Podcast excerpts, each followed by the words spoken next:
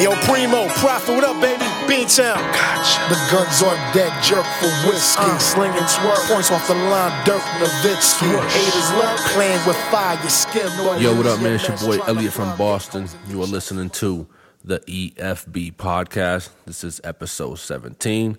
Before we get into anything right now, I just want to give a quick shout out to all the listeners. I'm out here looking at all the hits and, and where we're getting listens from. And right now, the podcast is getting a lot of love. Massachusetts is showing a lot of love, but Connecticut is showing love. New York, Rhode Island, Florida, Virginia, North Carolina. Shout out to everybody that's listening in all these states.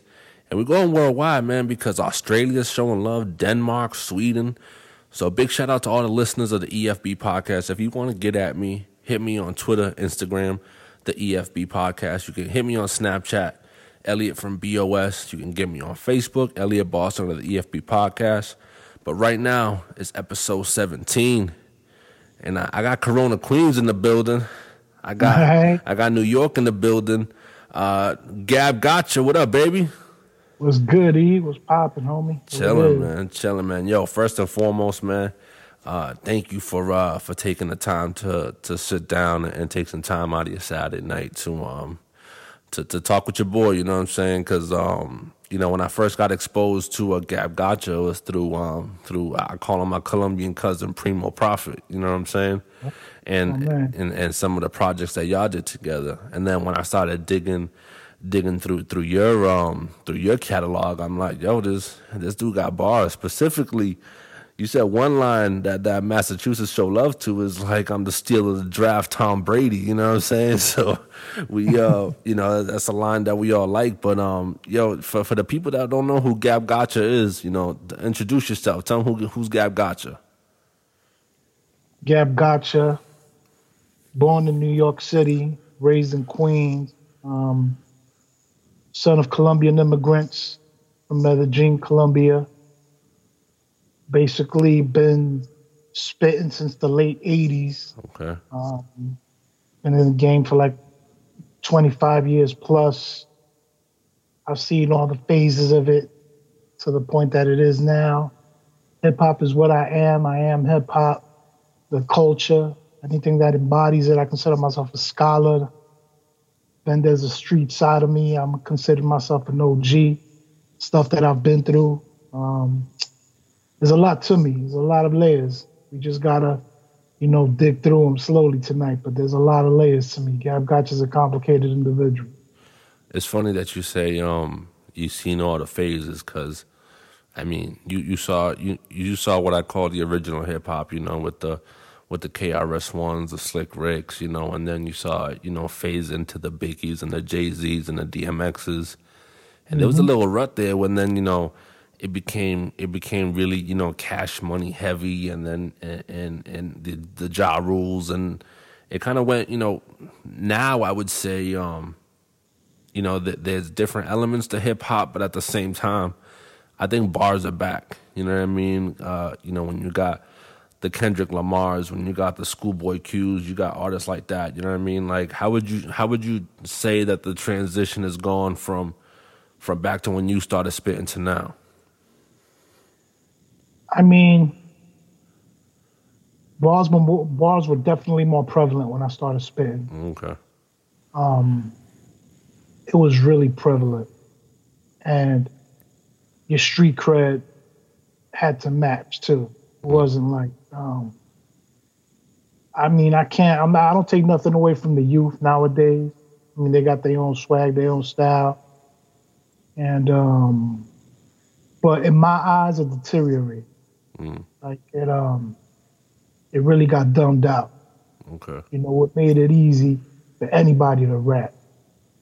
Like anybody could rap nowadays. Really, right. Think about it. It ain't no complication to it. You know, you rap. You basically don't need. Some people don't even rhyme no more. They just get on beats and just talk. You know what I'm saying? With a little cadence to it. Yeah. Like I said, I don't take nothing away from dudes that, you know what I'm saying, that's getting their money, you know, especially people that's out there grinding for real. You know what I mean? Like, um, but it deteriorated. It ain't the same. It ain't like I mean, come on. I'm I'm talking about like when even L L had bars. Yeah. You know what I mean? Like, it was crazy. I remember when we were going through the shiny suit era with Puffy and Locks and all them. They still had bars. Yep, yep. You know what I'm saying? And we were still laughing and shitting on them. Now it's like retarded. You know, I don't get into it. I don't. I don't pull names or whatever because that's not my style. But it's just retarded. Like oh, it's I, like really, you won't say names. I say names, man. We got Young Thug out here with wearing dresses and shit like that, talking about smoking dicks, man. You know what I mean? Like it's like, you know, it's it's, it's crazy, man. Like I really, you know, I, I put myself around a lot of artists who really put um put the time into their craft. You know what I mean? And and um. I'm glad that the people that I rock with aren't bitter individuals, you know what I'm saying? Because it's it's really easy to be bitter. It's really easy to say, yo, this dude's shining and I'm not, you know what I'm saying? Hey, fuck it, you just got to work harder, you know what I mean? Nah, yeah, you got to you gotta understand everything evolves. Yeah. And I mean, if it evolves without you, then you got to find a way to get in without compromising your integrity of the way you rock. Yeah. Like, I'm not going to start rocking. I'm not going to start doing something that I haven't been doing just because I want to start acting like I'm twenty years old. I'm forty-three. Yeah. And I already got a set way of, of doing my thing. And that's the way I do my thing. Yeah. Once in a while, I may stray and do something different, but I'm not going to jump into, like, I'm not going to start mumbling all of a sudden, you know what I'm saying, and start sounding illiterate or start making up words. You know, I'm not going to start doing that. You know, I'm just going to keep doing me. And I do it basically at my age. When when M Cs hit my age and you haven't really hit a plateau where you can say that this shit feeds you, you're basically doing it for the love. Mm-hmm. You're not, it comes to a point where you just got to understand that you're doing this for the love. You're not doing this no more that I'm trying to blow up, that I'm trying to get radio play. I don't be sending out shit to my, I don't be sending my music out to blogs. I don't be reaching out to people. I just put my music out. Yeah.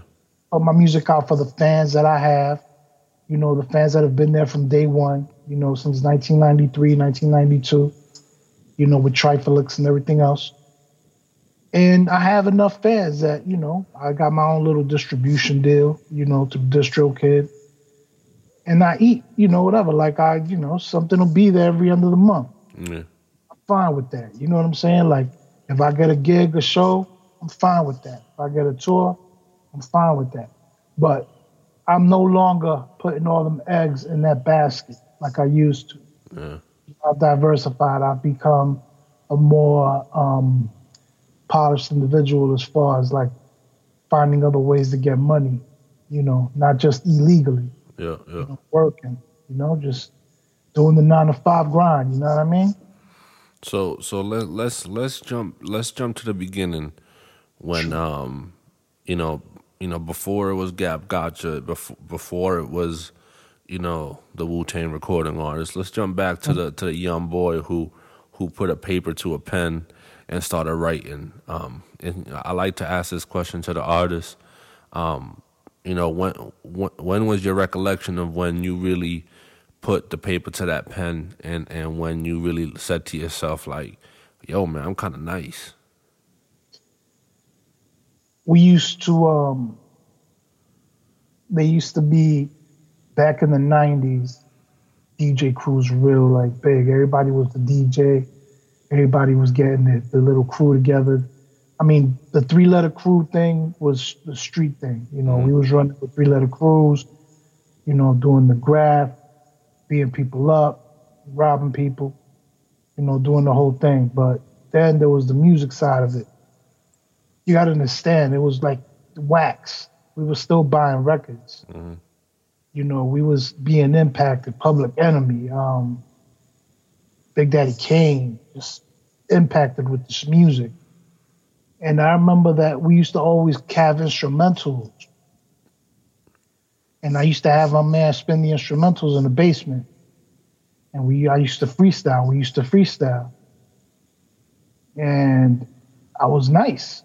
I was freestyling. I was nice. And then my man was like, yo, you know, you should um, you should take it serious. Start writing some shit. but I wasn't really motivated because I lived, you know, I lived another life too. Like I said, I'm, you know, I'm a son of Colombians, and my father was a trapper. Not even gonna disguise it. Mm. So like I was captivated by that life too. Yeah. So I was always hustling. I was always running around trying to get some money. And it was like rap, you know, like Biggie said, rap was secondary, money was nece- money was necessary, mm-hmm. you know. So I never took it serious until I left high school. I got kicked out of high school, and I went to get my G E D at a place called Encore Youth. That's in Corona. And there I met this kid, Sadiq, otherwise known as Creature. Otherwise, you know, now he's Rebelmatic. And he introduced me to his boy Buck, Buck La, white kid. So this is the ni- this is the early nineties, you know, like these dudes ain't, when I met these dudes, they were like still borderline, not even wanting to do hip hop. They wanted to do like punk rock, some crazy shit, but they had bars. Yeah. And I was on some real like flow and shit. So we ended up just getting together and just starting to write rhymes and write songs. And, you know, Juju and Psycho Les, they from my hood, the Beatnuts. And people started to hear about us.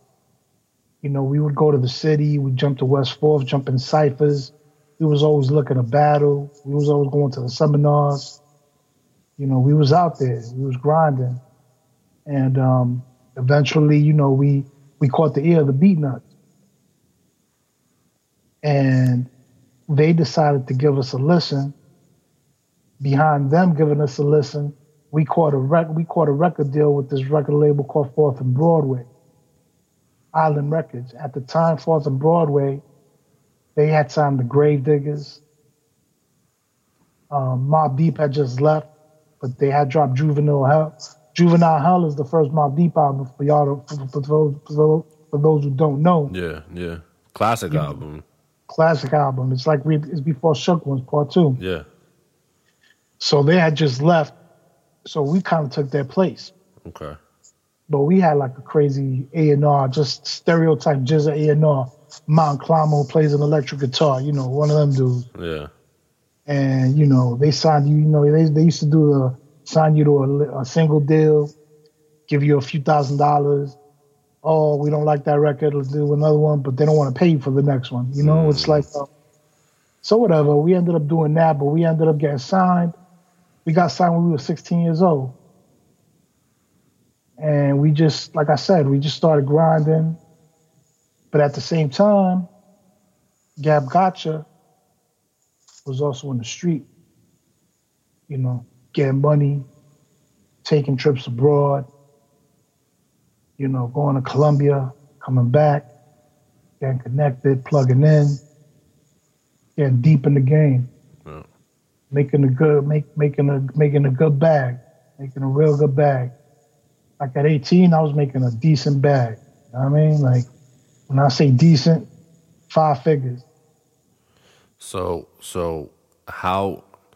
How hard was it to um to balance that money life and the rap life? Because, you know, it you know, a lot of people don't understand, you know, the artist's point of view, where the artist does, you know, ninety percent of their own promo.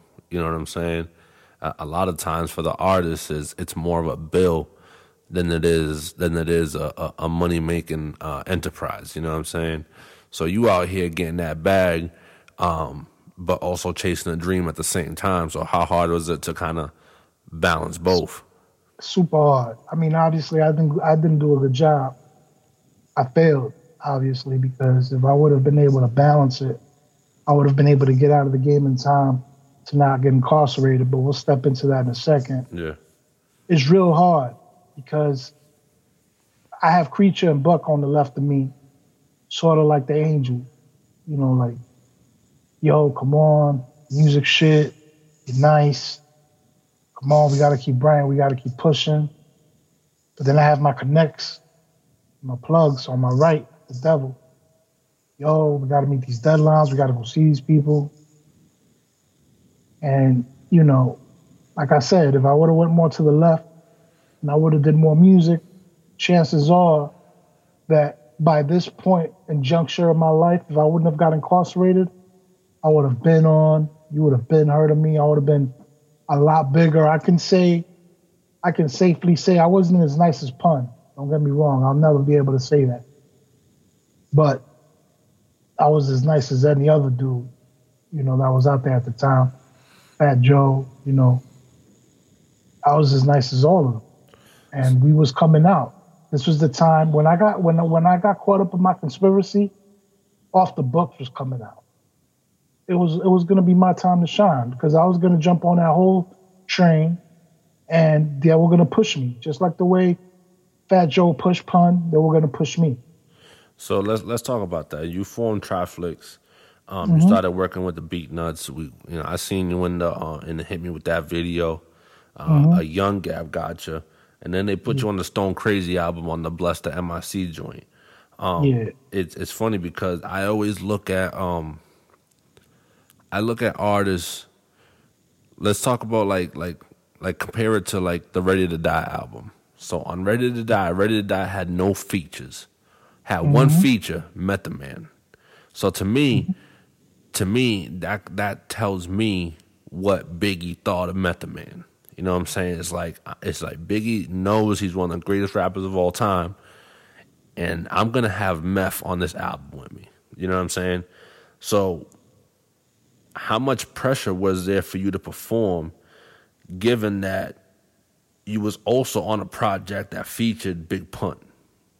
You know what I'm saying? So, um, you know, these these the Beatnuts are legendary producers who have obviously a good ear uh, for talent, mm-hmm. and they they got Big Pun on a record, they got Cuban Link on a record, they also mm-hmm. got Gab Gotcha on a record. So that says a lot about you too. You know what I'm saying?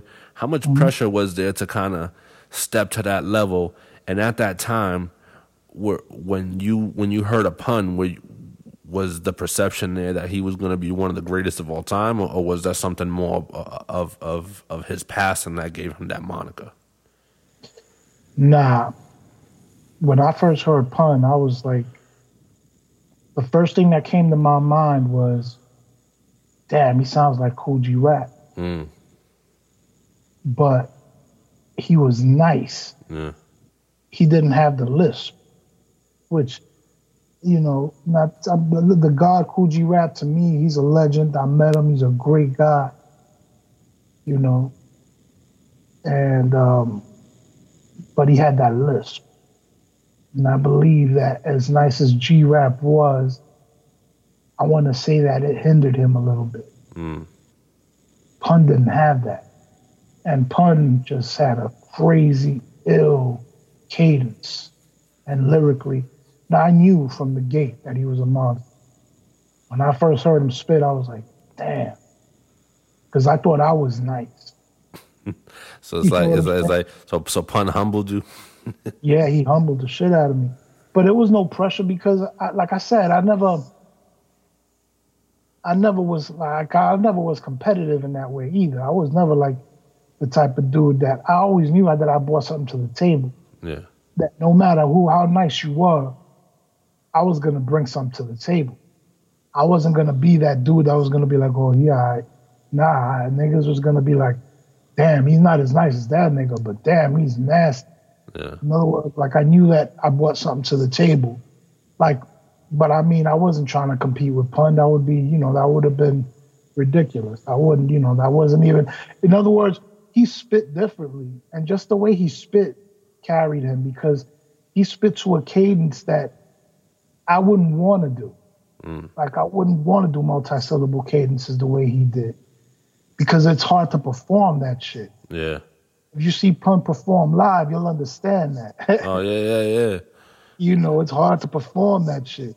So, I, you know, like, there's a lot to go, there's a lot that goes with being an M C. It's not just about hot bars, and it's about how you construct your bars looking to a show.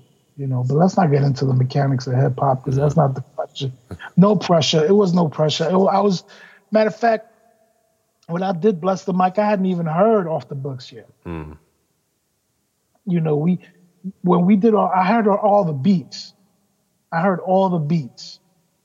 Like I, like I, I have a tape to this day right now that I know I have it somewhere, like a T D K tape, one of them.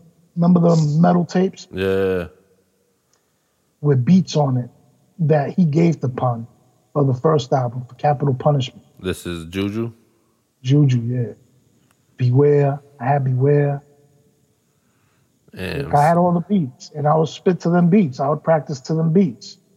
But then, you know, after I heard fucking what Pun did to Beware, I was like, come on.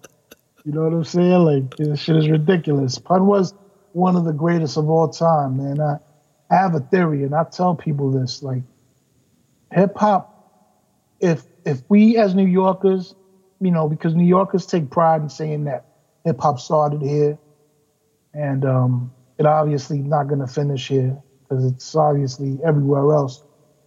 But we lost some ill, like, to lose Pun, Big, Big L, um, Chinks, um, my man, damn, the other kid from Rockaway, what's his name? Um, forget his name, man. God bless his soul. Uh, was uh, Stat, Stat um, Bundles? Stacks. Yo, these were like huge, you know, when when, when Freaky Ty passed away mm-hmm. and the Lost Boys fell off. In other words, we, we lost a lot. We lost like ships that were definitely shifting the current our way. Yeah. When we lost all that, New York lost a big piece of hip hop. Yeah. And like the youth, like today's youth in New York, they don't, you know, they don't look back on these dudes. They don't. Some of the youth that spits in New York don't even know who these dudes are. It's tough because for for for, for a lot of the youth nowadays, for them to really embrace the culture, they got to go back and do homework, and, and it's it's it's a lot of a lot of these kids nowadays, and and I you know I say kids, I'm thirty years old, um, but a, a lot of you know I'm I'm definitely not old, but some of these dudes that are spitting are nineteen, twenty, twenty-one years old. You know what I mean? Yeah. They, these dudes are growing up with on Ja Rule. They ain't growing up on, on Reasonable Doubt. They they ain't, they don't remember. Um, They don't remember the the Ether versus the Blueprint. You know what I'm saying? They was they was babies right at that time. You know what I'm saying? Them dudes was growing up on Lil Wayne and Gucci. Yeah, I got you one. Know, of, like one one of my mans is twenty-four years old. I asked him for his top five dead or alive, and he's like Gucci. Um, yeah, Gucci's up there. I'm like, just stop right there, bro. You know what I'm saying? Like it's just, yeah, man. It's, like, it's, dudes it's, don't even know what Scarface is. Nah. You know? But, um, I mean, but whatever. Like it's like again, like if I, I know, like I told my man one day, I said, you know what, I would do my part. I would, I would do webinars just on hip hop history. Mm. You know, just like, just whoever want to listen to them, just like we'll start it. We'll take, we'll go through decades of hip hop. Take start from the eighties and work our way up. You know, go through the golden era, mm. and then like. I can I can create a table where I can show you the I can show you how the bars were prevalent, and then I can show you how it fell off and became mediocrity. Yeah, became mediocre. It was cool. Now it's cool to be mediocre. It's like it's it's it's, it's welcome. You know, they don't understand how these industry people that control the industry. They laugh at us from behind the, the you know, from behind the stage. They laugh. They laugh at these kids wearing dresses, making fools of themselves. Now, back in the days, okay, we glorified violence and selling drugs. You know, maybe that's what we live. But nowadays, these kids glorify being drug addicts. Yeah. They glorify being the fiend. Yeah, yeah. That we serve. So it's funny to me, like, you know, you over here, like, you you walking around with a white paper cup, drinking promethazine or whatever the fuck it is, popping perks, sounding retarded, can't freestyle. You know, like, like the, what's the kid, little, little, little boat? I see little boat, you know what I'm saying? I'm putting hands on him. That's on demand. That's on deck. Yeah. You know what I mean? Because, you know, he don't got no right to disrespect our culture. Yeah. It's um, it's it's uh, it's unfortunate, um, especially when when people, you know, got the audacity to sit there and say, yeah, Biggie's not the greatest of all time, and, and sit here. Not even that. It's just like saying dumb, disrespectful shit. I understand if you don't think Biggie's the greatest of all time, that's fine. But don't be, talk, you know, don't be talking about he's whack and all you old niggas is whack and all this and that. Yeah. And we rock stars, we don't got to rap. Yo, I mean, you know, like you get, I, I don't get, I don't got no problem with nobody getting their money, however which way they want to get it. But don't disrespect the culture. Yeah. You know what I'm saying? Because one you, day you're going to find yourself in a situation where the culture going to disrespect you. Yeah. Now, you know, that whole wave, you know, the Beatnuts, you know, Pun, Joe, Terror Squad was, was, was kind of forming at the time. Like you said, you know, you was you was part of that whole wave. Um, mm-hmm. At that point, you started working on a solo joint with, with Hydra, correct? Yes, um, sir. And you dropped that that single. Was it Angels? Am I am I correct on that? Um, yeah, well, it was Angles, but Angles, Angles. It. I'm sorry, I'm sorry. Um, but Angels, correct though. That's what they spelled it on. That's what the print said. Angels. so, so, they, so t- take us through that that that time when you started working on that solo project.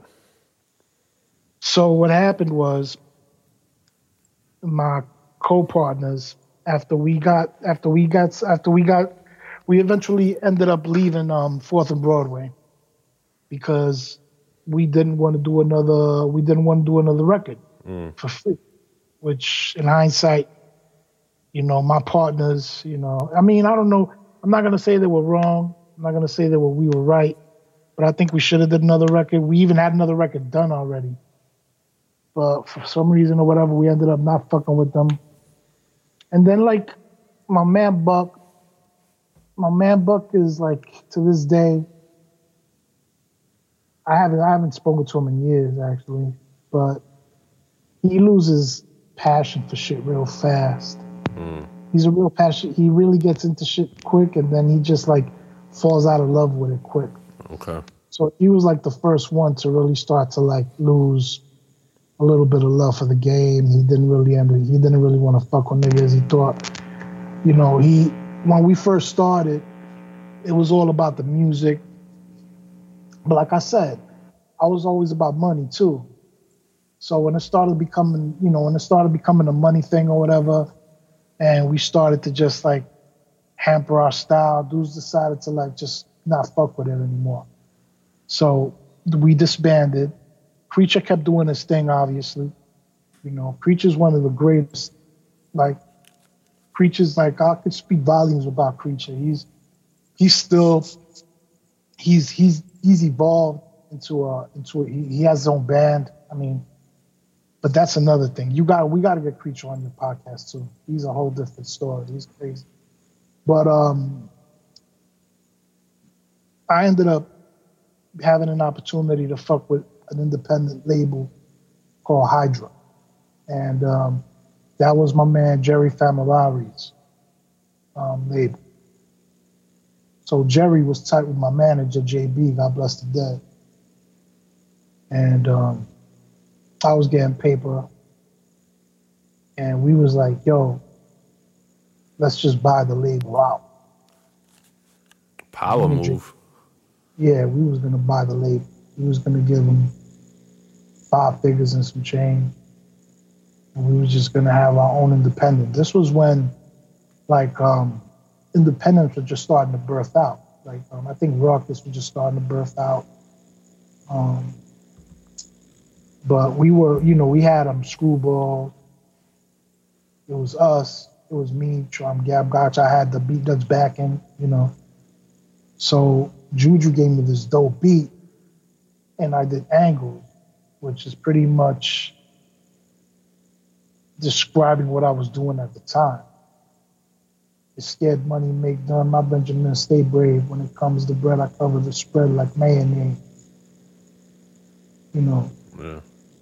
I was just, you know, I was just talking about what I was doing, and it had that freedom to do it without having to worry about, you know what I'm saying, what my partners thought nah, I believe you shouldn't be spitting about money. It's about lyricism and it's about this and that.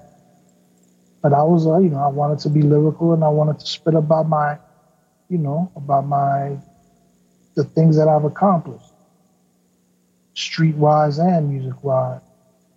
So that's what Angles was. Um, and it became, uh, it became a cult classic. It sold, sold a few thousand records, you know, but I never saw a dime of that shit because obviously when I got locked, you know, when you got locked up all the you know, everything goes out the window. Yeah. But, but yeah, no, Angles was a dope record. Then on the other side was On the Job. And um, we had music lined up. It was already starting to bubble up. The Beatnuts were already working on Stone Crazy. The Beatnuts were about to blow up Crazy, which they did, you know. And, um... then came the Feds, knock knock. And and shortly after that is when when when you took that bid, correct? Yes, sir. April ninth, nineteen ninety seven. So so so take mm-hmm. yeah, take us through that. You know what I mean? Because um, you know, like you said, you was riding that wave.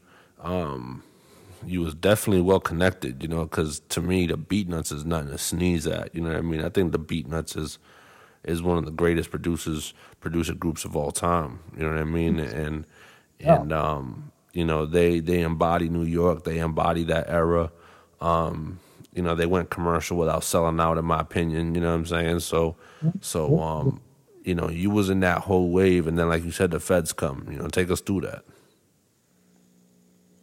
So, April ninth, April ninth came. Um, I was already knee-deep in a conspiracy. Like, I already had dudes getting locked up around me that I knew with already, like, the premonitions of people telling on me. And, you know, I was already starting to get that vibe. Like, um... and it was fucked up because, like I said, it was at a time when everything was just starting to blow up. We were reaching a cusp, crest. Musically, I was, you know, still hitting hard. Lyrics was flowing. My flow was getting better. My freestyle was on point. You know, my look was on point. Um, I had the money, you know, and um, then on April ninth, I got out of bed. I want to go make a move. I want to go see somebody to go, you know, serve somebody. And right when I got out of my crib, the Feds were out there waiting. They stopped me while I was driving down the block. They ran up in my crib, snatched me up. They snatched up my mom, you know, and they locked us up. They locked up my mom's on a bullshit phone count. The Feds are dirty. You know, if anybody's ever had a federal bid, you know that conspiracy is a wide net. And people that you don't even suspect and get swept into it, get swept into it. My mom's got caught up into it because she transmitted a message from one of the phone calls that I got while I wasn't home. And they trapped her off on that, and she ended up having to cop out to two years. Part of my plea agreement was her copping out to two years and me copping out to ten. Damn. And they used her basically as bait for me to rap on my connects. But you know, my father was a stand-up dude. My father did a couple bids himself. And one thing we were, we were stand-up.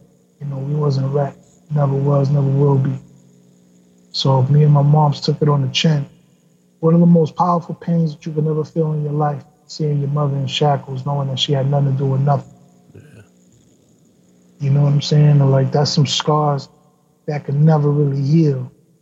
The only thing that I can do now is sit back and think of, you know, what it made me, whatever, you know, what they say, what doesn't kill you makes you stronger. And it made me strong in the sense of like, you know, I know what pain is. It's hard for you to really hurt me. It's hard for people to really hurt me. Like, like I know what pain is. I know what sacrifice is, you know, having to look across and knowing that your mother's copping out to some shit she didn't really do. Or having a crab, seeing her cop out to something she doesn't even understand because she's holding you down. I told her, I said, Mom, you could tell on me. I even told her, I said, listen, I'll tell you all the information. All you have to do is sit on the stand. And she wouldn't do it. Damn. You understand what I'm saying? Yeah, man. Like, like the, it's crazy because, you know, you say, like, you know, the the pain of seeing a parent, you know, doing a bit for you or whatever, or, or you know, being being a part of that. And, like, you know, I, I, I've seen family, you know, in hospital beds. I've seen family, um, you know, on the brink of death, you know, but it's like that to me, that's that's, that's a part of life, you know what I'm saying? That doesn't even compare to to what you just described as far as, as the feds coming in and sweeping her into that too, you know what I mean? Yeah, nah, I didn't, it was something unexpected. Like I knew, I I mean, I knew what my life can carry, you know, like, you know, before me getting locked up, I had guns pointed at me, you know what I'm saying? I had a gun in my mouth for somebody thinking I was somebody else, you know. You know, I've, I've been in situations like walking through Dykeman in Washington Heights with forty racks in a paper bag because my car broke down on Broadway, broad, you know, and like at three in the morning type shit with a thirty-eight with three slugs in it. You know, crazy shit. Yeah. Like stories, you know, upon stories and shit that I've been through. You know, almost getting kidnapped twice. But nothing... nothing compares to, like, you know, having to fucking see your moms and the lawyer visit shackled up, you know, having to wipe her tears because, you know, fucking she can't even, you know, it was just crazy. Like, them three years that I spent waiting for her to leave prison were the longest three years of my life. And believe it or not, after she, after, when she got home, like, my bed flew by.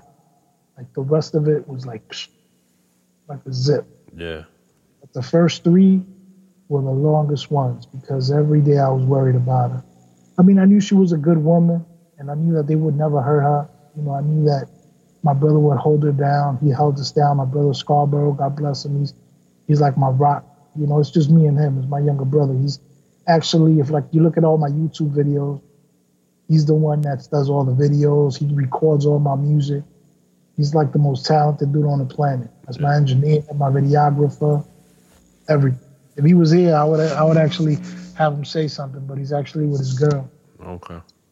But um, but he held us down. You know what I'm saying? Like, I left some bread behind. I held him down, but he was basically homeless. I mean, think about it. Pop G, my pop, my father had passed away four years prior to me getting locked up. Yeah. So. It was me, my moms, and Steven Scarborough. And when I, when me and me and her got locked up, he was by himself. So he had to fend for himself, but he didn't trap. He stayed focused. He went to school. He got a degree, you know. And now he's a he's a supervisor at a major company. He's, he's the embodiment of a man, and um, he's one of the reasons that I'm even still alive. Because, like I'm telling you, there's some pains that'll kill you. Some pains that scar so deep that they'll never heal. And if you don't have somebody there to remind you of all the good that life has to offer, it's easy for you to slip. And I slipped a couple of times. And if it wasn't for him, I would have been in a casket. So what was what was that time incarcerated like? Like you you, you described it, you know, as, as the first three years um, was excruciatingly slow. You know what I mean? What mm-hmm. was what was um what was the rest of your time like? Um, cause I know I, I I know you met some people in there. You know what I mean? And and and, and you uh you know you was able to, to mingle with, with with with a lot of powerful individuals. You know what I mean? Yeah, dog. Um, you know, as far as the bid itself, the bid itself was smooth. I would say, um, I've never gotten into a fight or a scuffle. I got into a couple of arguments, and I was playing football. Um, like, I had dudes, I seen dudes getting ripped left and right, you know. But um, never got into no gang shit, obviously. I'm never, I respect all unifications and organizations, but I don't believe in joining nothing. You know, I believe that your own, you're your own man, and you're your own army. You know what I'm saying? And at the end of the day, if it's only you, you only got to worry about yourself. Um, but like I said, I respect all the organization. But the bid was smooth. I met a lot of dudes, man. I met a lot. I met a lot of O Gs. I met, you know, from the acting boss of the Gambino Khan family, John Gotti Junior, Pretty Tone, who was one of the biggest drug, you know, one of the biggest dope boys in Queens history. Yeah. Um, Diamond, who actually is funny. I told my man Primo, you ever seen that movie? Um, damn, what's the movie about the dudes from Queens that go to Boston to get money at Roxbury, and there's an undercover cop with L L Cool J? M two D, I think it's called. Yeah, I think so. I think so. I know what you're talking about. I can't. I can't think of the the movie at the top of my head, but um. I was one of them dudes. I was actually getting money in Roxbury that they made the movie about. Um, the bid was smooth. You know what I mean? Like I did a lot of writing. I, you know, I created music rooms. I created forums for people to be able to rap. I created soccer programs. Like I did a lot of creating things. Like I've always been. T- I've always been a leader. Like type. I've always been the type. I don't really like to follow. I like to set my own things in motion. So, you know, like I organize my Colombian people in prison. You know what I mean? I made sure that, you know, I'm not going to say that I made sure nobody got extorted, nobody got played or whatever, but I had a few friends that were plugged in. Some of my best friends were Bloods. Some friends was Kings. Had a couple. In other words, I was plugged into a lot of shit. Yeah. Some boys was Mexicans. So like, you know, if I if, if it ever came to some crazy shit that had to be done, I could have it done. Like niggas had love for me, you know what I mean? Because niggas do exactly what I've been through. When you meet somebody that's actually sacrificed the way I sacrificed, you have no option but to respect it. Yeah. You understand? Like, you know, I had I had I had killers tell me like, damn son. I think I would have told, nigga, I couldn't see my mom's like that. You know, I'm like, yo, my G, that's the sacrifice. And that's and that's a hard decision to make, you know what I mean? Like, everybody everybody will sit here and say, you know, stop snitching, don't snitch, ain't nobody gonna say nothing, you know what I mean? But them them people probably never been in a position when, when they seeing their moms in shackles, you know what I'm saying? Because a lot of times... when people catch these bids, you know, it's, it's, it's a few homies that catch them, you know what I mean? And and it's two or three dudes or something that you know, and, and, and they take it on the chin. But for your mom to be swept up, you know what I'm saying? And, and that, that's a hard that's that's hard decision to make, man, you know what I mean? And and like you said, ain't, ain't, ain't nothing but you can do but respect that, you know what I mean? That shit carried me throughout my whole bid. Like, it made me meet everybody that knew my story came up to me. Oh, you Gab, you a kid from Queens and mom's locked up. Damn, son. So, it was shit like that. Like, they would come up to me. Man. O Gs, like um, generals, blood generals, coming up to me like, yo, son. I, I remember one day I caught a I caught a I caught a charge while I was locked up because I used to work in the visiting room. Yeah. And you know what I'm saying? Let's just say that somebody dropped a package. I picked it up. And I got caught coming in. So I ended up going to the hole for like ninety days. And, you know, I kept getting transfers from the state coming into my room. So, you know, dudes coming coming from the state come in a lot more hyper than dudes in the feds because in the state is more wild. Mm. Transfers are a little more laid back. How can I put it? The feds is where the bosses go. So wherever the bosses go, it's going to be more organization, more control, more discipline. Because there's going to be enough bosses to control soldiers. The state is where all the soldiers go. Yeah. So there's no real organization or control. It's just gang. So there's a lot more thieving. There's a lot more robbing. There's a lot more get that nigga. You know, and the feds, it ain't like that. So when dudes come in from the state, they come in with that mentality. But I would do. I had dudes coming in from the state that heard of me. And not even not because I was busting my gun or nothing like that, but just heard my story. Like, oh, all right. He's that kid that, that his mom was, you know what I'm saying, that he, he took the bit for your moms and mom took the bit for you. He, yeah, I respect that. Yo, you know, dudes asking me who's blood, who's king. I'm like, yo, my G, I don't I don't get involved with colors and flags, man. Yeah, G. yeah. I'm just here smoking my bud, relaxing. So you you was you was you was locked up, still puffing it down? Hell yeah, man. Shit, getting tats, all types of shit. Having police watching all, having the C Os watching the door. You know. Nah, some some of it was cool. Some of it, I mean, I hate to, I hate, sometimes I hate even reflecting on it in a positive way, because at the end of the day, it's just lost time. Like, it yeah. really fucked me up. Like, it, them seven and a half years, like, literally crushed my career. You know what I mean? Yeah. But it could have been a lot worse, my G. Like, yeah. From what it was, like, I met friends that I still have to this day. Um, I met great individuals, dudes that taught me shit. I learned so much. I became a man in prison, like literally like a thinking man, like strategic man, you know. And I came home focused. You know, I came home focused. Um, we can get to that part. But the bid, like I said, the bid was cool. Did a lot of writing, lost a lot of weight, lifted a lot of weight. I was, you know, I was like at two fifteen, two twenty, brolic, you know, the whole shit. But then, of course, playing, I was always active playing football. I loved playing sports. It was either football or soccer. And one day playing football, I broke my shoulder.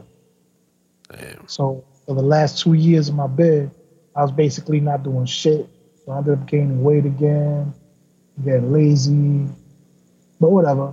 Came home focused. Um, two thousand four, that's when I touched down again. My brother, while I was um, while I was locked up for the last two years, without me knowing, he was saving his money and he was buying me equipment. When I came home, he had a setup. He had a studio set up already for me. He had the mic. He had the he had the um, he had the compressor. He had the speakers. And he had producers lined up. He already had dudes come to the crib to give me beats. And we started working. I had tons of rhymes. Tons. So when, um, obviously, you know, you just said that the that the incarceration did not affect your, your writing. Because, I mean, you said you, you was, you know, in prison with, uh, with, you know, writing a lot, being productive with the time that you had, that, that you was locked up with. Um, yeah.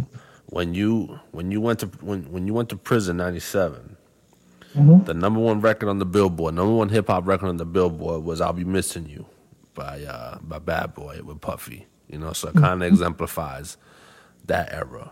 You know what I mean? When you came back, mm-hmm. "Gold Digger" by Kanye West was the number one record on the Billboards. How was it adjusting to the the total one eighty in music that you came home to? Because, you know, one second you got, you know, when you go in, you know, you got, you know, it, it's it's the end of the shiny suit era. The locks is getting out of Bad Boy, um, but it's Biggie, um, you know, it's um, Not Ready to Die, but uh, the album with um. The album with R. Kelly and Bone Thugs, the double disc. I'm, I'm, I'm I feel. Oh, um, um, after um, life, life, after, life after death. I feel so disrespectful by having that slip my mind, but um, um, you know, then when you when, when, when you when you get out, you know, you got polos and backpacks and and Kanye's. You know what I mean? How was it adjusting back to that? Because like you said, you came home to a studio, but you didn't come home to the same music that you went into. You know what I mean? Yeah, but I came home to producers that were still rocking with the same shit that we was doing. Okay. Now, if you listen to United States versus Gab Gotcha, um, I still adapted to like, um, yeah, I mean, when I came home, I felt, so understand this, there was a time when I didn't listen to hip hop at all. Okay. There were, there were, there were, there were prisons where I couldn't get hip hop. Mm. So I was just not listening to hip hop at all. I was watching videos and like I was getting little pieces, but I knew that hip hop wasn't just New York anymore. And I knew that there was a flux of the South coming in. Mm. I knew that New York, I knew that hip hop wasn't dominated by the East and the West no more. And I knew that, you know, that there was down South dudes coming in, rhyming different. Um, I mean, there was down south dudes before I got locked up. Yeah. Outcast was always out. Um, what's the name of them dudes? Who's that looking in my window? Blah. Nobody now. Damn, I forgot them dudes' names. But I mean, eight ball and M J G was re- was relevant. You know, when when you went in, you know, Outkast, Dungeon Family, Scarface, and um, yeah. Uh, so, but I but then there was the Miami and Atlanta invasion. Uh, with the with the Trick Daddies and, and with the with the J Ds and all that. When I, you know, and, but there was but there was there were there was great music being made. There was great production being made. Yeah, I came home to great production. Just Blaze, Kanye, um, Swiss was rock getting crazy with it. Um, so production hadn't lost its. You know, we we still had boom bap. It, would, it had evolved a little bit, but it was still boom bap, you know. And I could evolve. I could spit to whatever beat that I want to spit to, you know. So it wasn't a problem. Like, I fell in love with Jeezy when I came home. Okay. Like, I thought Young Jeezy, I, I still think Young Jeezy's one of the best. You know what I'm saying? Like, I, I, lo- I love his shit. Yeah, I really like Young Jeezy, too. You know, I fucks with him more than I fucks with fucking Gucci all day. Like, I can't even, there's no, there's not even an argument for me. Yeah. Jeezy's way better than, G, than, than Gucci. But, you know, they both gangsters. I respect both their gangsters, you know what I mean? Like, they both definite gangsters. Like, just because I don't fuck with Gucci's music don't mean I won't shake his hand. He a G, you know what I'm saying? Yeah. I mean, but, um. He, he did his bit like a G. He lost a gut and everything while he was locked up, you know what I mean? So.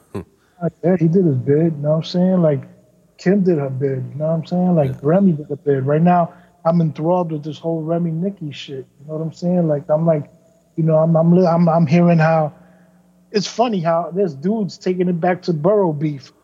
Oh, but why y'all niggas surprised? You know, the Bronx always got on. The Bronx always gets out on Queens, and I'm like, yo, don't take it there, man.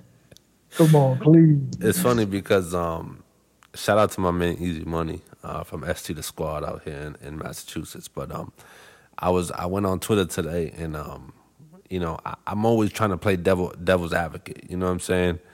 And um, you know, when I heard of the numbers that that Joe and Remy's Plato Plomo did, um, I was well, like, what I think they only sold like seven thousand records. Yeah, well, I mean that's to be expected. Nah, it, it, it, but you know the. The album debuts, you know, close to the fifties on the billboards, you know what I'm saying? Like, it, it, it you know, the, the reception wasn't wasn't good. And, um, you know, I it, it had one of the biggest records of this past year on the album with the All The Way Up joint. Yep. And and the reception to the album, you know, was, was not taken well. So my, my thinking was, okay, so the album sales wasn't good. The album wasn't received well, so here's the diss. Here now, here's some buzz around Remy and some buzz around around this album, and and my man Easy, you know, hit me up and he was like, "Yo, that's that's what it is." You know, sometimes this shit's kind of W W E test, you know, type shit. You know what I mean? Mm-hmm. So I'm I'm just anticipating to see what Nicki's response is gonna be, because I I do think Nicki got bars when she wants to have bars. I think Nicki's more of an entertainer. I think Nicki's more of a personality. I think Remy's the the, the pure spitter. You know what I mean? Um, yeah. But but I, I'm I'm interested to see where this is gonna go, because um, it's been it's been a long time since we've had a, a a female battle where where both females have bars. You know what I mean? Exactly. I mean, like I see it, like um, just the way you just said it. Remy's the pure spitter. Nicki's the entertainer, but Nicki got bars. Like, yeah. Niggas can't, you know, can't sleep on Nicki, and I'm and I'm sure she's not gonna play. She's not gonna do a Meek Mill's Drake, you know. She's not gonna do. She's not gonna do one of those. I'm anticipating her coming back crazy. That, she's gonna do a little bit of homework, just like Remy did. You know what I'm saying? Lost some dirt, because there's gonna be dirt on Remy. It's not, oh yeah. You know. So you know, I'm just waiting for the response. And the thing is that I'll be honest with you. I heard, you know, the sheet the. And she barely on beat, you know what I'm saying? Like, and she sound not mon- she sound monotone, like she sound like like she was reading that shit off the fucking phone while she was spitting it. I was yo so, to, to be honest, I wasn't that impressed, man. I mean, nah, she, me she she she came she came she came at her, you know, and, and I think the the a lot of sucking dick bars, you know what I'm saying? Yeah, yeah. The the biggest um, what she did was she gave the internet fuel to go crazy today. You know what I mean? Because the memes was going crazy today. I mean, I was reading I was reading Twitter and it was like, yo, Meek taught Nicki how to catch these L's, and, and you know, these L's are sexually transmitted and shit, you know what I'm saying? Like, so from a from a comedy standpoint, it was it was funny, you know what I mean? But I didn't think the joint was all that crazy, to be honest with you. You know what I mean? I thought I thought I thought the, the big the best thing about the joint was how direct she was. It wasn't no subliminal diss, you know what I'm saying? She came at her direct. She swung yeah. she swung first, you know, but just the quality of the music, I was, it was, it was all right, you know? Like, I'm expecting the quality of Nicki shit to be a lot better, but I'm also expecting the, I'm also expecting her to, to I'm, I'm expecting her to air out. Like, I, I think that Nicki, Nicki got bars, and Nicki got more flow structure. Nicki sounds better. Yeah. You know what I mean? You know what I'm saying? Like, when she wants to. If she comes out with that bubblegum shit, yeah, then forget it, it's a wrap. But if she comes hard, like she used to come, like you listen to Nicki eight years ago, seven, nine years ago, Nicki was killing shit.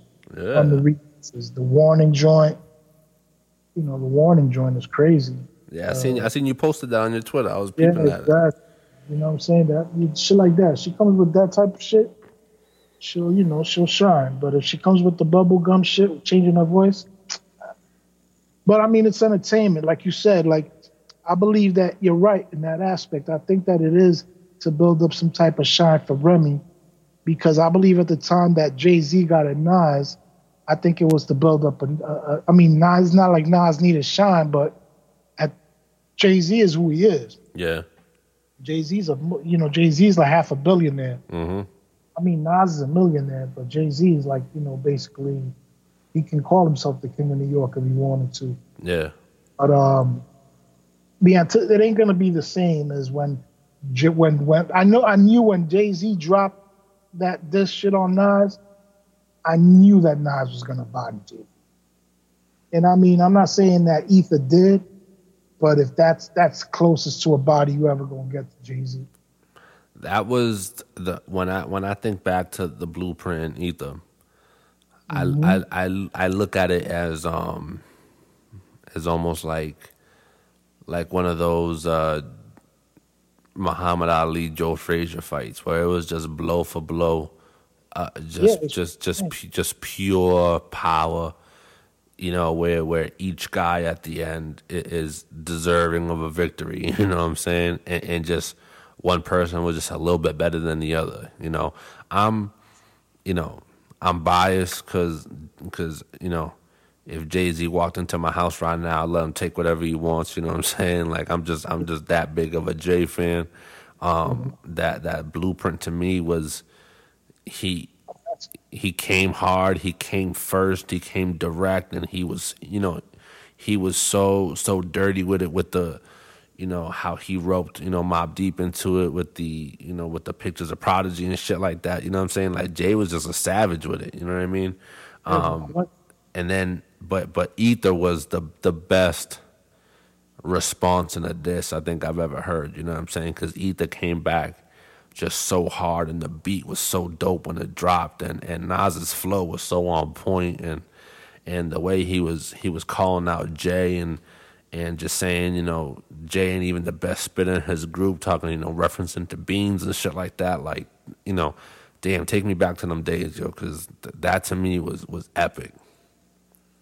Yeah, nah, no question. And I mean, like I said, I don't, I don't feel the same anticipation from Nicki that I was the same way I felt for Nas. Like I told you, like when I heard Blueprint, and then and I knew, and I heard him diss Nas, I knew that Nas was gonna come back with some shit. Like I knew it. Yeah. Like it wasn't even a doubt, because Nas is just one of the greatest. You know, Jay's one of the greatest. You know, but like you said, it was like Mike, it was like Mike Tyson against Muhammad Ali in their prime. You mm-hmm. know. It's hard. Like, um, like I always envisioned, like when when dudes start to talk about, for example, I grew up in the era of listening to Boogie Down Productions there's Queens, you know what I'm saying? And mm. Queens keeps on faking it. And I'm from Queens, and we used to we used to rumble. When that bar came on, I remember as a youngin', we used to rumble. We used to tear spots up just because we wasn't trying to have it. That rep wasn't really for us, you know mm-hmm. what I'm saying? And I always said, like, yo, it's easier to say that because he was fucking battling M C Shan, who was one of the wackest ever. But at the same time, Kool G Rap was not too far away, and nobody was saying shit to him. You know what I'm saying? Yeah. Because wouldn't have fucked with Kool G Rap. Yeah. Couldn't. That's a fact. You know what I'm saying? And, like, um, I remember Big Daddy Kane and Kool G Rap having little subliminal beefs and the Juice Crew. It was cool. It was cool. It was like, um, I wish some of them would have had like somebody that would have been able to fuck with him, except, you know, other than the niggas he punished, because Eminem was just, you know, another one of the greatest. Well, I, I look at Eminem as one of the greatest, you know, and people, you know, when I say my top five, I always put M in there because I think M was, was a personality in, in itself. For the, the dude had, had bars for days.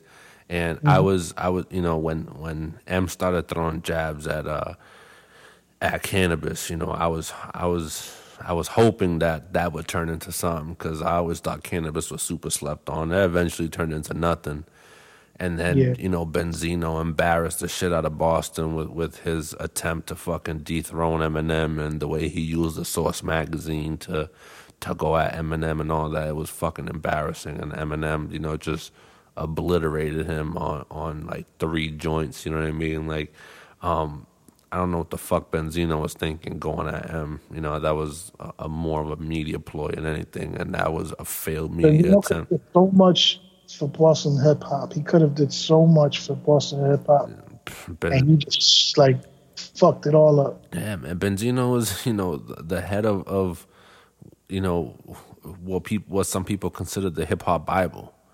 You know what I mean? How how how much did, did Benzino put on for Boston? How many artists from Boston has Benzino put on? Exactly. You know what I'm saying? Like, and that's just, you know, ben, Benzino used a Source to give his own album a five mic classic. You know what I'm saying? Like, it's just fucking, that shit bothers me to this day, man. You know what I mean? And and and now he's a loving hip hop cat. You know, it's like, what the fuck out of here, man? It's, uh, yeah. It bugs me to this day. You know what I mean? Because it's like, You know, you know, Boston got talent. You know what I'm saying? Hell yeah. And and Hell yeah. and Boston got talent, and but Boston also had people in powerful positions. You know what I'm saying? And and New Edition is getting love right now because of the B E T movie, and New Edition is finally getting recognized as pioneers in the R and B game and how they brought Boyz Two Men in and all that shit. You know what I mean? I mean, I knew they was pioneers. I didn't have to watch that B E T. Yeah, yeah, yeah. But you know, a lot of a, a lot of people, you know, still, you know, had to watch the movie to, to realize how, how big in the R and B game they was, you know what I'm saying? But, um, you know, for, for Benzino to be the head of the Source magazine, you know, powerful, influential person in, you know, you know, uh, working out of New York City and not and, and not put on one artist from Boston, it's criminal. It's criminal. Nah, yeah, right, right. I mean, we felt like that, like a lot of like like a lot of Latin artists.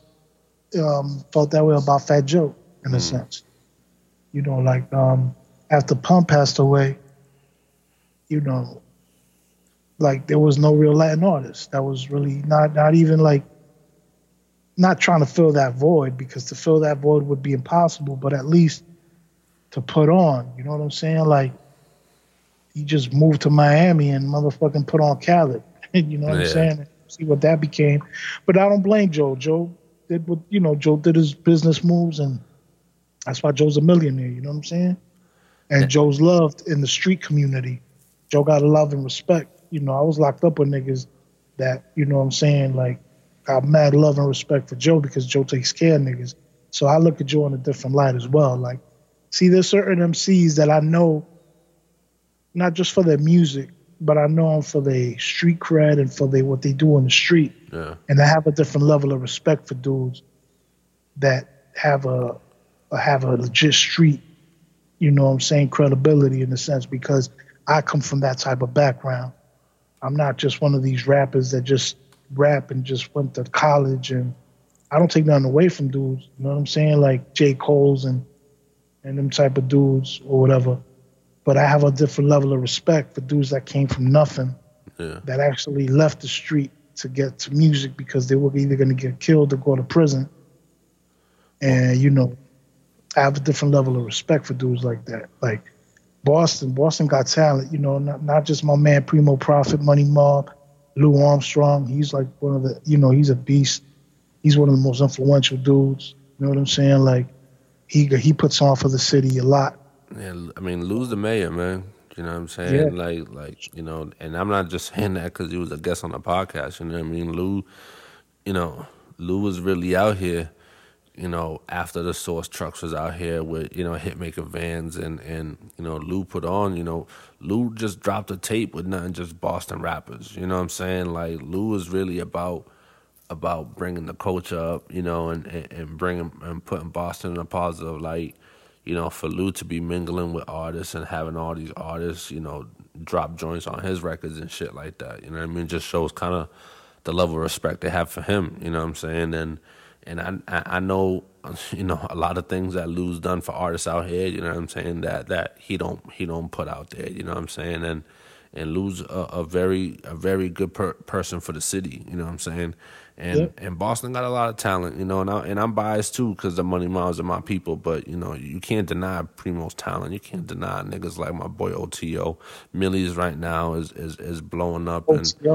and and he's making noise, you know what I'm saying? Like I'm I'm I'm really, really, really hoping for the day where, you know, we have an artist on the Breakfast Club or we have an artist getting national attention, you know what I'm saying? And Millie's right now was was at at the B E T ciphers. You know how how how how much bigger can we get? You know what I'm saying? Like let's let's double that. Let's go. You know what I mean? And and that's why you know you know when it still hurts me. You know what I'm saying? When when you know you have someone like Benzino in the position that he was in to be able to give niggas that publication and and and to to really give artists that platform. And, you know, it went to fucking waste, you know what I'm saying? So, you know, it, it is what it is, you know. We just gotta we just gotta make the right moves now to to kind of put on for these people, you know. Well, they got a good wave, like I said, you know what I'm saying? O T O, Money Mob, Lou. Lou's doing the right thing. Lou's definitely gonna put on, you know what I'm saying, for the city, and he gonna definitely shine the light on the right dudes. And like I like you said, Lou's the mayor. You know, everybody that come through Boston that's big gotta go through Lou. Yep. There yep. ain't no question. You know what I'm saying? Like, I know, like, you know, if, if you're a big artist, Lou's involved somewhere. Mm-hmm. You know what I'm saying?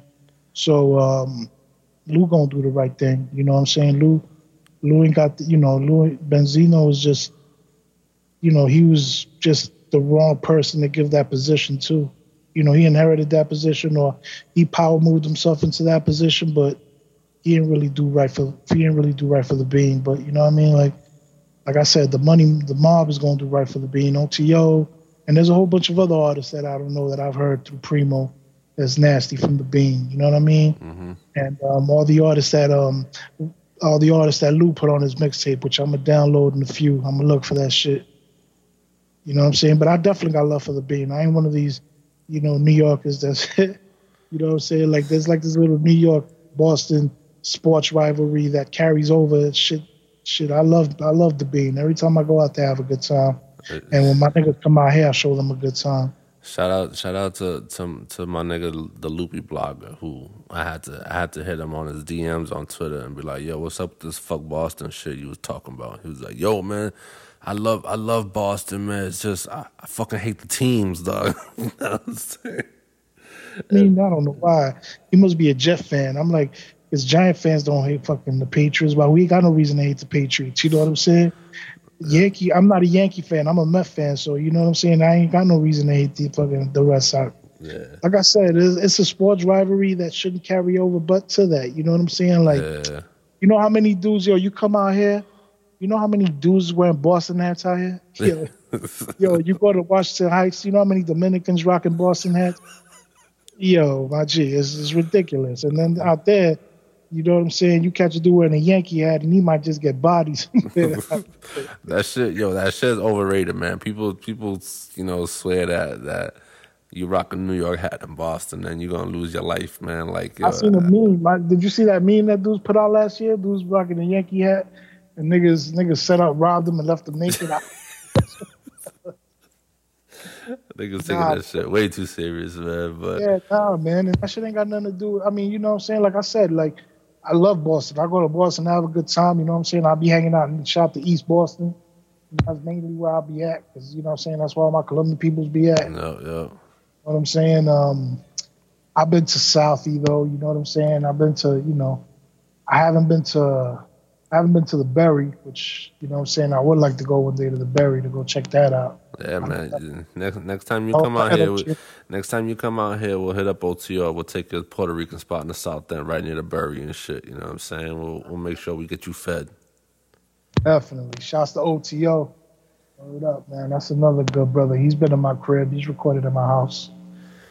So, speaking of the recordings, mm-hmm. um, you ended up getting a feature on Joel, Joell Ortiz's um, Bodega Chronicles and shit.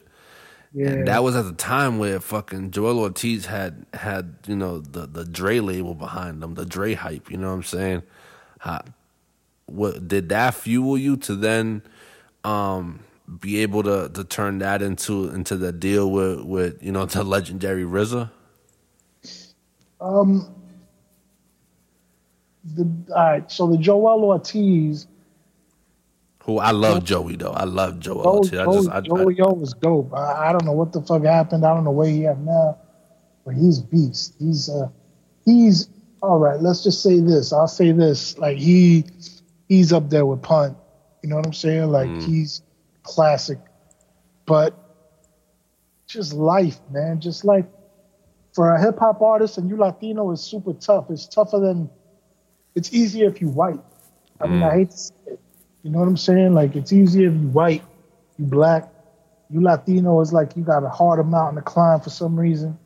It's like you in between. You know, you're not black, you're not white. You know what I'm saying? Hip-hop is predominantly black, but it's predominantly run by whites. Mm-hmm. Or, and, and you Spanish, you know what I'm saying? And you nice.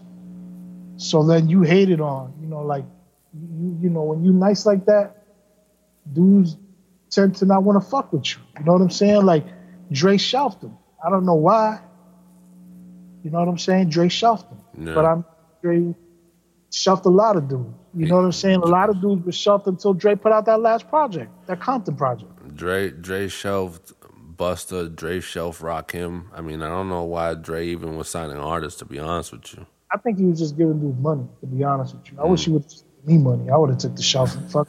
I would have just made tons of mixtapes. You know what I'm saying? I would have took that million dollars and ran with it. You know what I mean? Made my own motherfucking empire. But um, but dudes want to get their music out. And um, so, all right, so the Joell Ortiz, back to the one twenty-five grams. Um, so Joel's manager at the time was my manager when I got locked up. Okay. Ah, there's the connection. So Mike Heron, who used to manage Joell Ortiz, came to me when I first came home and was like, yo, you know, I want you to jump on his record with Joell Ortiz. He's an up-and-coming dude. He's nice. I hadn't even heard of him. And then I heard some shit, and I was like, wow, dope. You know what I'm saying? So it was me, Joell, Razzcast, who's a fucking legend. Oh. Um, this dude from Queens, what's his name? Uh, damn. I, I don't like disrespecting dudes, because, you know what I'm saying, dudes right here, podcasts feel a certain way. But my brother from Queens, um, Preem's artist, one of Preem's artists. Was it, um, is it Royce? Graf. Graf, okay, okay, okay. And then um, then you had this other kid from Brooklyn who was nice too, who stopped who stopped spitting because he had a kid. Um, I forget. But everybody was nice on that record. Like, I'm not going to lie. You know what I'm saying? Like, either and I, you know what I'm saying? Like, I went toe-to-toe with everybody on that record. Everybody everybody, everybody got in their bag on that record. Yeah. And um, he ended up spitting sixteen for Masha, too, for um, Hustler's Prayer. Okay. Which was another project that I put out. That project was the project that caught Ray Rock, Ray Acosta's ear. Who's Ray Acosta? Ray Rock. Ray Rock is one of the R Z A's A and R's for the Wu Music Group. Yep. So there used to be a label called Wu Latino, which was when reggaeton was starting to blow up, the R Z A said, yo, we got to jump on his wave, which wasn't a bad idea at all. Yeah. At the time, you know, Daddy Yankee, Don Omar, and all these other dudes wasn't really big on it. But the boy, the dude Boy Wonder, he was putting all these dudes together. He was doing what Ray Rock was trying to do. Yeah. Ray Rock got all the whack artists. Mm. And Boy Wonder got all the good artists. Okay. So Wu Latino turned into a joke, kind of. Damn. No disrespect to the artists that were signed to it, but that shit didn't do nothing but flop. It was a waste of money. So that label, the imprint was still alive, but there was nothing happening with it. They were just collecting royalties off of artists that weren't really selling records. Then somebody brought Hustler's Prayer to Ray Rock's attention. And um, Ray Rock called me to Jersey, had a little office there. And they were like, yo, you want to sign a deal? It's going to be a three sixty. What's a three sixty deal? No money up front. Get paid at the end. They're going to pay for a couple videos. Bullshit deal. You know what I'm saying? Like, yeah. Whatever. You know, we worked out some we worked out some perks here and there where I was supposed to get more points or whatever. But, you know, to this day, I haven't seen a royalty check from that shit. Mm. Expect to see one. No time. But I don't care. You know, at this point, I'm not bitter no more. I used to be bitter about that shit, but then I thought about it like, damn, crazy. I was part of the fucking Wu for a second. You know what I'm saying? Like, I could say that I was part of that movement. You got an animated video, bro. And I got an animated video. Like, Wu shit all over it. I had the R Z A co-signing me. I got to chill, play chess with the R Z A. I got to chill with the Jizza. I got to fucking smoke blunts with Raekwon. Man. You know, and like, nah, I was at the Wu Mansion with the thirty-six Chamber Studio. I got the, you know, me and Fuquan became good friends. Remember Fuquan from the Grave Diggers? Yeah, yeah. You know, me and him became good friends. I mean, I haven't spoke to him in a minute. My man, um, damn, my, my little homie, man. Damn, shouts to my homie down. I forget his name. Yeah, shout out, shout out to Cole Red, who got two joints on the Meth Lab, Meth last album. Oh, my nigga, my little man, Cole Red. Shout out to Cole Red, my Colomb- my other Colombian cousin, though. Yeah, I love that little dude, man. He's out here. I, I don't know if he's in Boston or out here. I know he was going to school out here. Cole, but, uh, Cole Red is living life, man. That's what he's doing. He's everywhere. He's living life. Living life. I like it. Yeah, Cole is a talented brother, man. He and um, shout out to Teo Beats. Teo, Teo, that's the homie, man. You know, shout out to Teo Beats. He got Primo. You know what I'm saying? Shouts to my man Hip. You know, shouts to a lot of dudes, man. That I don't want to mention names and shit, but you know, shouts to the whole mob. Yeah. You know, they, they, whatever, it's been love since day one. Um, but the Joell shit, Joell shit was cool. It opened a lot of, it, it opened some doors for me. You know, it got me noticed a little more. But again, the time that I had lost to, to rebuild from scratch again, but now in my early thirties was, it was going to be a tough ride. Mm. You know what I'm saying? It's not the same as when you're twenty-three years old and doors are opening in your face and you're young, you're fresh. To come home after a bid, you got to reacclimate yourself with society. You know, you're not really coming home to like a, a bag because, you know, you, you already ran through your bag. You know, yeah. Now you're from scratch. But now you're not coming home to trap no more because you already got you already got stung by the wasp already. Mm-hmm. You don't want to get stung again. You feel me? Yep. Some dudes come home, they come home to the same shit they trap, and they go back in for another ten years. I can't afford to do another ten years. Yeah. You know, I'm saying like I couldn't afford at that time to do another ten years. So since two thousand four to two thousand seventeen, it's been thirteen years since I've been in the street. Three, without, I mean, whatever, little bullshit cases in there, little bullshit D U I, just caught bullshit D U I. I don't even want to talk about that shit. Mm. These New York guys with this mouth shit out here is retarded, man. But, um, you know, pretty much staying away from shit, sacrificing again. Sacrificing how? Now instead of me sacrificing my freedom for having shit, now I'm sacrificing having shit for my freedom. Yeah. Understand the analogy. Like, now I gotta watch niggas have shit that I used to have, brag, like I used to brag, and not have shit. Yeah. Like I used to have it. But now I have my freedom, my peace of mind. I don't gotta look over my shoulder no more. I don't gotta worry about beds creeping up on the door or niggas creeping up on my door thinking I got work. Yeah. I don't gotta worry about that no more. You know, not having to worry about that in itself is a freedom that people don't understand. Yeah. Waking up every day thinking it's going to be your last sucks. Yeah. Or waking up every day looking outside your window and seeing bars and fences sucks. Yeah. You know what I'm saying? So, like, I'm, I'm, you know, I'm at a point in my life where, like, I'm calm, at peace with myself, making music. I can talk about whatever I want because I've been through most shit that I talk about anyway. Yeah. But I'm saying, like, I could talk about slinging birds even if I don't sling birds anymore because I slung them shits already. Yeah. You know, I could talk about having menages with bitches. I could talk about carrying all types of caliber guns. You know, it don't mean that I'm doing it now, but I've done it already. Yeah. Like the little span of little span of trap that I did, I did so much and I accomplished so much that, you know, like I could die tomorrow and there's not too many things that I didn't do. You know, mm. like me, I've not traveled to Hawaii, or I mean, I've not went to Vegas, but shit, you know, I did. I, I went to Colombia, Medellin, and Medellin per capita has some of the finest women in the world. Yeah. So, you know, I ate lovely, you know. Yeah. Like I said, you know, there's shit that, again, that counteracts that shit. I have to see, you know, what what's the counterbalance to that? Seeing your mom's locked up. Yeah. Seeing your family destroyed. Seeing your career destroyed. And, you know, it doesn't measure out. It doesn't pan out. I'm not going to tell the nigga don't trap because that would be hypocritical of me. Do what you do to get your money, but understand that when shit hits the fan, my nigga, you got to eat that. Well, it's, gotta, like, it's, it's like, um...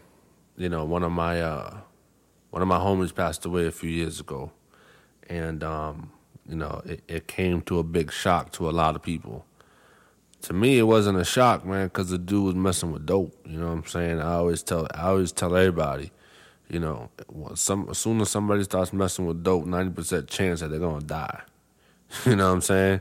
And and um. It's the same thing with the street, you know what I mean? There's like there's two things that the street can guarantee: is jail and death. You know what I'm saying? So um, it can't be one foot in, one foot out, because those one foot in, one foot out dudes are the dudes that do rat. Those are the dudes that do um, uh, that they are afraid to do their bid. Those are the dudes that, that look to, to cop pleas and to to do as little time as possible. You know what I'm saying? Um, It's it's the stand-up dudes that really don't get the love that, that they that they deserve, given that they are fully accepting the consequences that come with the lifestyle that they chose. You know what I'm saying? You're right, one hundred percent. I was just having this conversation. Um, if you listen, um, you get a chance, look up my song. You know my song. Yeah. Look up his one of his latest verses on Flex. Okay. And um, he pretty much embodies. My song is one of the illest too. I'm not going to front. My song is a very slept on rapper. Mm. He's really dope, and is and he's a street dude. You know what I'm saying? He's a stand up dude. Um, but he pretty much he says it like there was a time when gangsters never took pictures. Gangsters never did Instagram videos. They never was about showing off what they had. You know what I'm saying? Niggas moved in silence. You know, mm. niggas was behind the scene. You know, um, now it's like dudes is on Instagram with guns, mounds of money. I've seen dudes with fucking coke all over the place. You know what I'm saying? Bags of dope. Like, I'm like, yo, my G, you know what I'm saying? Like, what's wrong with you? You know yeah. what I'm saying? What the yeah. fuck is happening? Like, dudes, rats. Like, you know, my son said it. Like, how the fuck is y'all gonna motherfucking glorify Alpo when he comes home? The same nigga that killed Rich, the same nigga that ratted on, on his man, Wayne Perry. How the fuck y'all going by? How you going to embrace that nigga? Yeah. You know what I'm saying? Like, that shit, that shit destroys New York's credibility. Yeah. You know what I'm saying? Like, that shit, you can't do that. You, somebody, you know, like, I'm not going to sit here and say somebody should have dissed something to him because I don't want that shit to come back to me, even though I ain't scared. But my whole thing is, you know, nah, man, you can't be embracing rats. You know what I'm saying? You can't be embracing rats. Like, that'd be like, you know, like somebody embracing, you know, like, like I don't, you know, I've seen, I don't know too much about, you know, Whitey Bulger, you know, but, you know what I mean? Like, from what I can tell, I don't know if he was a rat or not. I you mean, the, the backstory on Whitey was, um, you know, Whitey, you know, uh, got connected to, to the feds, and through the feds, uh, pretty much had a had a, a bill to do whatever he wanted as long as he fed them info. You know what I'm saying?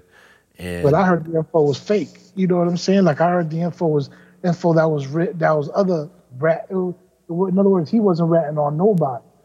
I heard that it was just cops taking other rats' testimonies and saying there was Whitey shit. I mean, that that's what that's that's what that's what the movie says. You know what I'm saying? But um, yeah. but but he he he definitely he was giving info. You know what I'm saying? Like, um, you know, you know, the, the, he wasn't giving much. You know what I mean? But that last that last raid, that, you know, when they took all the Whitey people in, you know, those are all people that, that Whitey gave up and, and went on his run. You know what I'm saying? So, um, you know, people glorify Whitey.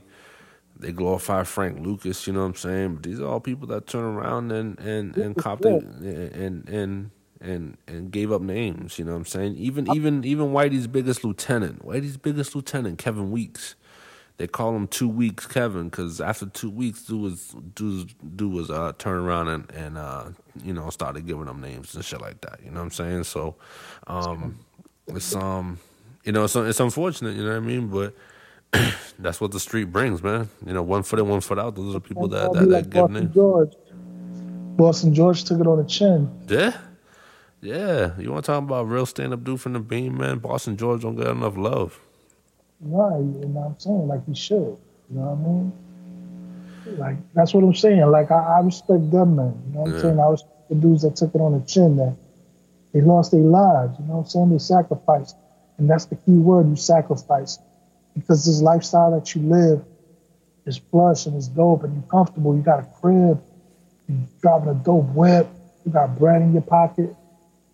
You know, but as soon as they take all that shit away, you gotta eat it. You got nothing. Yeah. You gotta eat dirt. You gotta, you gotta, you gotta get back on your feet somehow. Yeah. But these dudes, you know what I'm saying? You take away a family member, you take away a girl, you take away a baby, and they folding on everything. They folding like lawn chairs. Mm-hmm. And that's the, you know what I'm saying? That's where, that's where the difference is. That's, you ask me, how I got so much love, that's where the love came from. Because, like, like a lot of dudes said, nah, you crazy, I could never see my mom's locked up. And a lot of dudes can't even imagine that, especially if they love their mother the way I love my mother. Yeah. Like, nobody could ever question my mother's, the love I had for my mother and the love she had for me. But it was just something that we weren't built to do.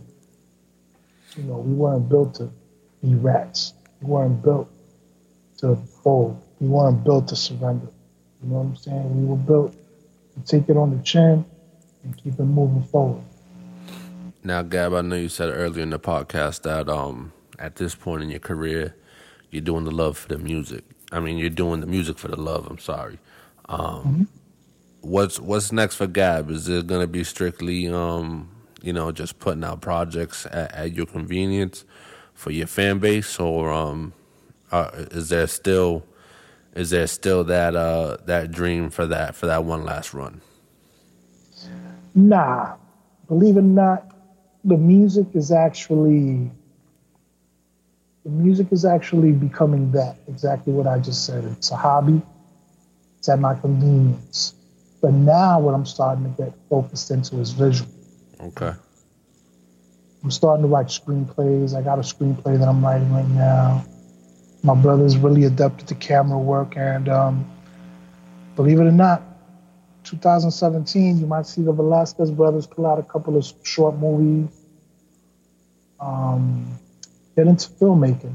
You know, I don't know if you noticed, but movie industry's changing rapidly. Um, with the advent of Netflix, Amazon Prime, Hulu, the movie industry eventually is going to become obsolete, and I'm going to tell you why.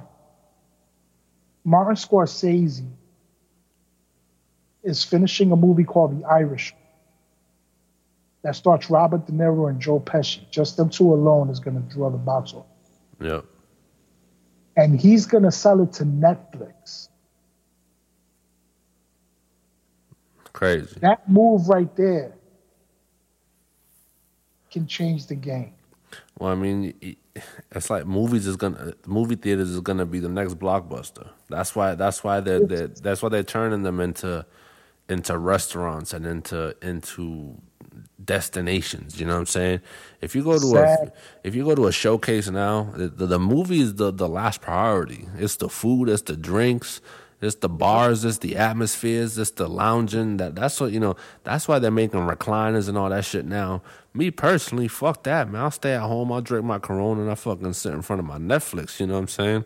And exactly. and and you know, you just said Martin Scorsese is selling a film to Netflix, but how many how many shows go exclusively to Netflix? You know That's what I'm saying? What I'm saying. Look look look at Bill Burr.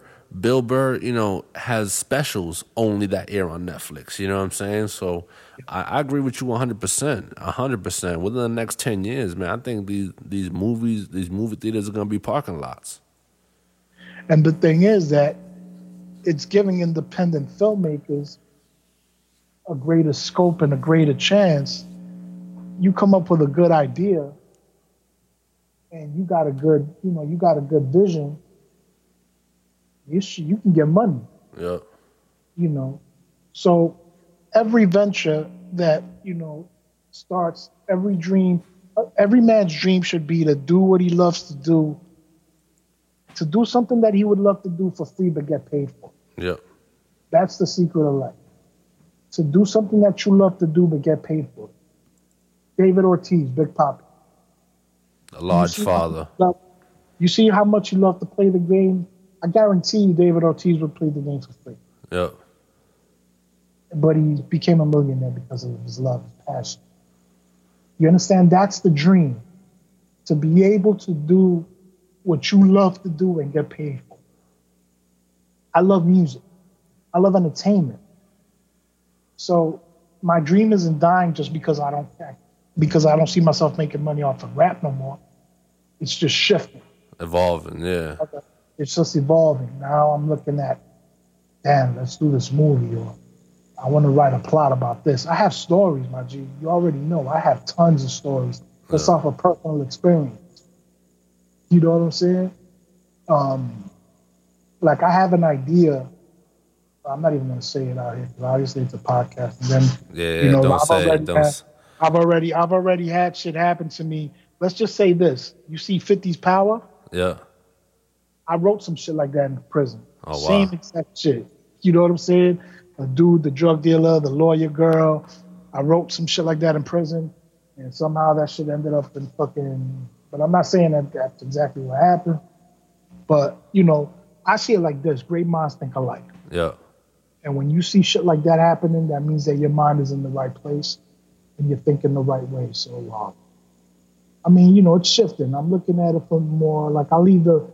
Like, I'd rather push, I'd rather push Primo, O T O, you know what I'm saying? Like, my homies out here, Corona, my man D N A, you know what I'm saying? All my homies out here in the hood. Um, right now, I look out for a joint called Corona United, which showcases like forty M Cs from my hood that are nice. Corona's always been a bed. Corona Queens has always been the bed for lyricism. Starting with G Rap, you know what I'm saying? Juju, myself, Creature. Then, you know what I'm saying? You got my man Off the Mental. You got um, Willie Stubbs. You got a whole bunch of artists out here, my brother, that if you tap into like the whole um, Crown City, you know, Crown City movement, Crown City Records, man, through. Like, I could shout out M Cs for days, you know what I'm saying? Like, from my hood that I consider my, that I consider nasty. E N A is one of the best battle rappers on the planet. Yeah. You know what I'm saying? Um, and like, you know, but I leave the rapping to them. You know what I'm saying? Like, it's my time to step back. I still put out music because I like to. You know, I like to make music. That's just like my way of expressing myself. It's like my outlet. And I like good music. And I like the music I make. You know, one thing is to make music that you think people are going to like. I don't do that. I make music that I like. Yeah. If you like it, fine. If you don't like it, fine. It didn't cost you a dime. You know what I'm saying? I mean, you know, it's not going to cost you a dollar unless you want to buy it.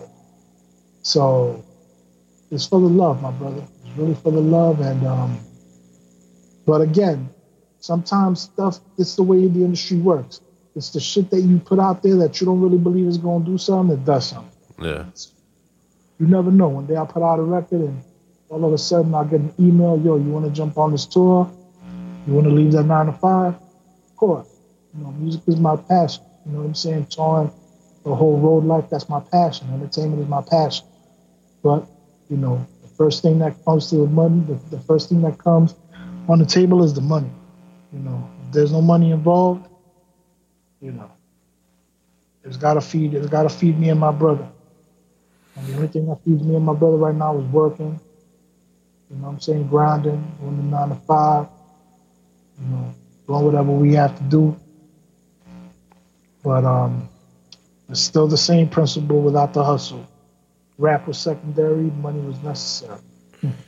Well, Gab, you know, uh, you know, I want to thank you again for, for coming on the podcast, man. You know, you really, um, you broke down your story, you broke down your trials, your tribulations, you know what I'm saying? And and, and I know the fans are going to appreciate hearing your story.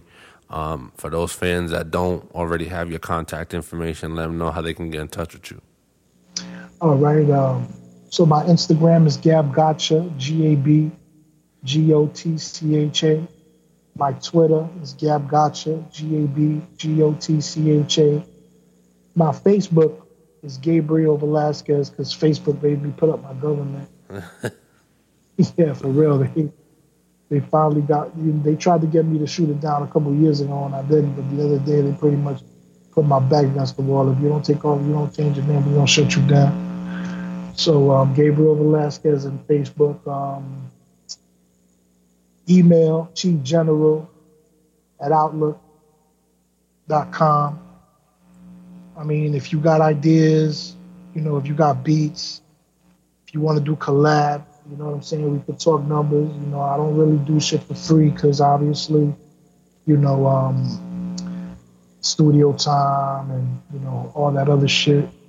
But if you're interested in the Gab feature, I'm always open for negotiations. You know what I'm saying? Um, and yeah, man, thank you, Elliot. You know what I'm saying? Thank you for putting me on this podcast. I know that, you know, you're a real good brother from what I understand. Um, talking to you, you're definitely, you're definitely somebody that I definitely want to go check when I go hit the beam. You know what I'm saying? So we'll definitely build when I get out there for sure. Uh, for sure, man. Yeah, I appreciate the, the, the kind words, man. I appreciate, um, the time you took. Uh, for everybody that listens to the E F B podcast, man, make sure y'all check out Gab Gotcha. Go check out his SoundCloud. Just Google him, man, and uh, you know, the videos will come up. YouTube that man, you know, all the all the shit from the eighties and nineties.